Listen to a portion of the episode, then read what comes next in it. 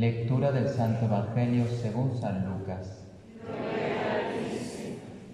En aquel tiempo, cuando Jesús estuvo cerca de Jerusalén, aquel día Jesús entró en el templo y comenzó a echar fuera a los que vendían y compraban allí, diciéndoles: Está escrito, mi casa es casa de oración, pero ustedes la han convertido en cueva de ladrones. Jesús enseñaba todos los días en el templo. Por su parte, los sumos sacerdotes, los escribas y los jefes del pueblo intentaban matarlo, pero no encontraban cómo hacerlo, porque todo el pueblo estaba pendiente de sus palabras. Palabra del Señor. Gloria a ti, Señor Jesús.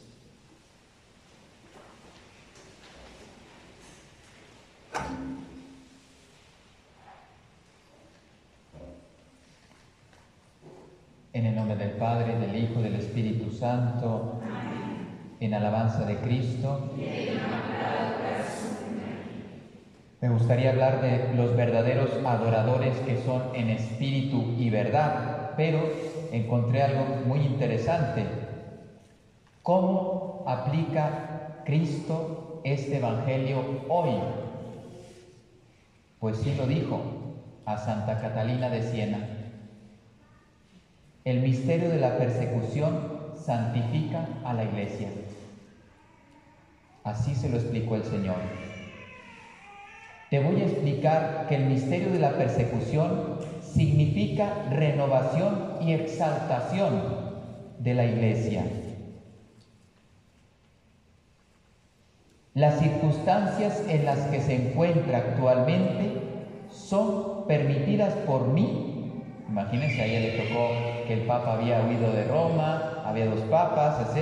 O sea, una situación muy grave de la Iglesia Católica, pues a lo mejor parecida a la que estamos por contemplar. Dice, son permitidas por mí para llevar a la Iglesia a su esplendor. Esto es inevitable. Desdichado aquel que realice la persecución.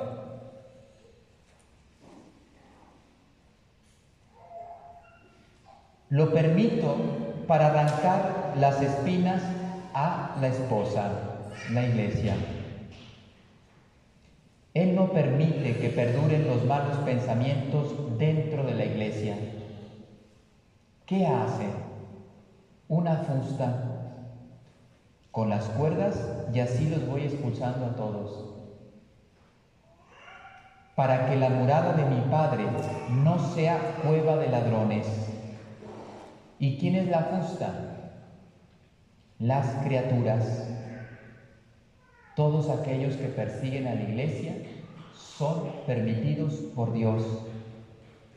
Para expulsar a los mercaderes, porque precisamente en la persecución, ustedes lo saben, solamente resisten los que están bien afianzados o afiancados en la fe, en la oración, pero en la persecución, pues lo estamos viendo en la primera lectura, algunos se tiraron atrás.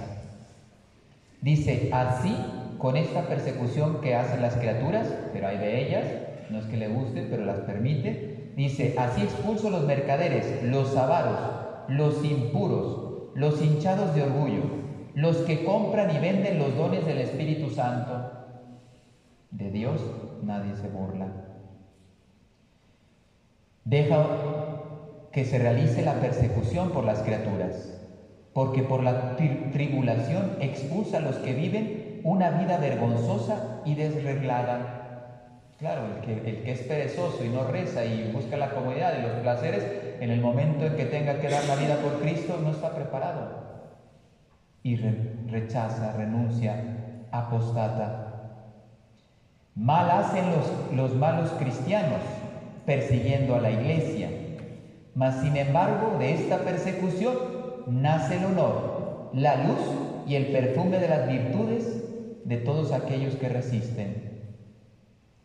Estos son misterios grandes, que la lengua es incapaz de decirlos, el corazón es incapaz de comprenderlos y el ojo de verlos. Pero así Dios permite que la Iglesia se vaya purificando. Por lo tanto, los momentos difíciles como decía el Papa Benito XVI, no, aunque parece que la barca de Pedro se hunde, pues no, el Señor la va a volver a resurgir, precisamente más bella, más santa. No sé si recuerdan, quien haya leído los escritos de Conchita, Beata Conchita, también le decía, se me va la palabra, las revelaciones que ella recibe fueron a partir de 1927 más o menos, la persecución religiosa, y le decía a ella, la Iglesia mexicana necesita, así utilizó este término, una sangría. La Iglesia mexicana necesita una sangría. ¿Por qué? Porque tiene que ser purificada. Y viene la persecución cristera. Entonces, todo lo que está pasando en la Iglesia está bajo control de Dios. A lo mejor nos sorprende, nos escandaliza, pero precisamente para los buenos pues será una alegría, porque ahora sí el trigo de la cizaña se va a separar. La cizaña no va a resistir, solamente va a resistir el trigo. Bueno, eso es por un lado. Segundo punto, me gustaría de la primera lectura, los Macabeos. Lo quisiera aplicar a las personas que están heridas y que están alejadas. Los Macabeos en la primera lectura dicen que fueron y purificaron y consagraron el templo. Yo quisiera aplicarlo al corazón del hombre.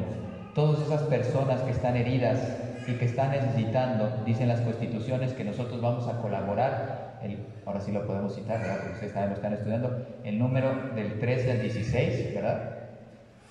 Sí, padre, ya no lo sé, ¿no? Del 13 al 16, él dice... Nosotros vamos a ayudar en la parte negativa de las almas, aparte de quitar la liberación, etcétera, pero quitar el pecado, etcétera, etcétera. Pues yo quisiera aplicarlo, el tema de purificar del pecado, sanar las heridas, liberar de las ataduras, de los vicios, de las molestias del enemigo, dar culto en espíritu y en verdad, o sea, purificar el alma para que pueda volver a tener luz y pueda vivir esa vida espiritual.